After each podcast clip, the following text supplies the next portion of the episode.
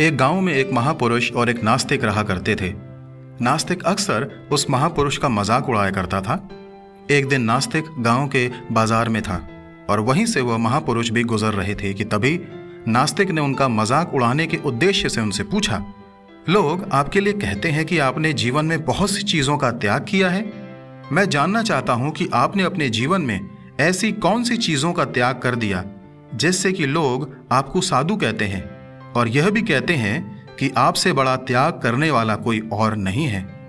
उस व्यक्ति की बातों को सुनकर महापुरुष ने कहा, मैं सबसे बड़ा त्याग करने वाला नहीं हूँ, लेकिन एक व्यक्ति और है जिसने मुझसे भी बड़ा त्याग किया है। महापुरुष के जवाब को सुनकर वह नास्तिक और आसपास की भीड़ भी आश्चर्य में पड़ गई कि वह कौन है। नास्तिक ने पूछा, वह कौन है? महापुरुष ने कहा, वह तुम हो जिसने ईश्वर का त्याग किया है।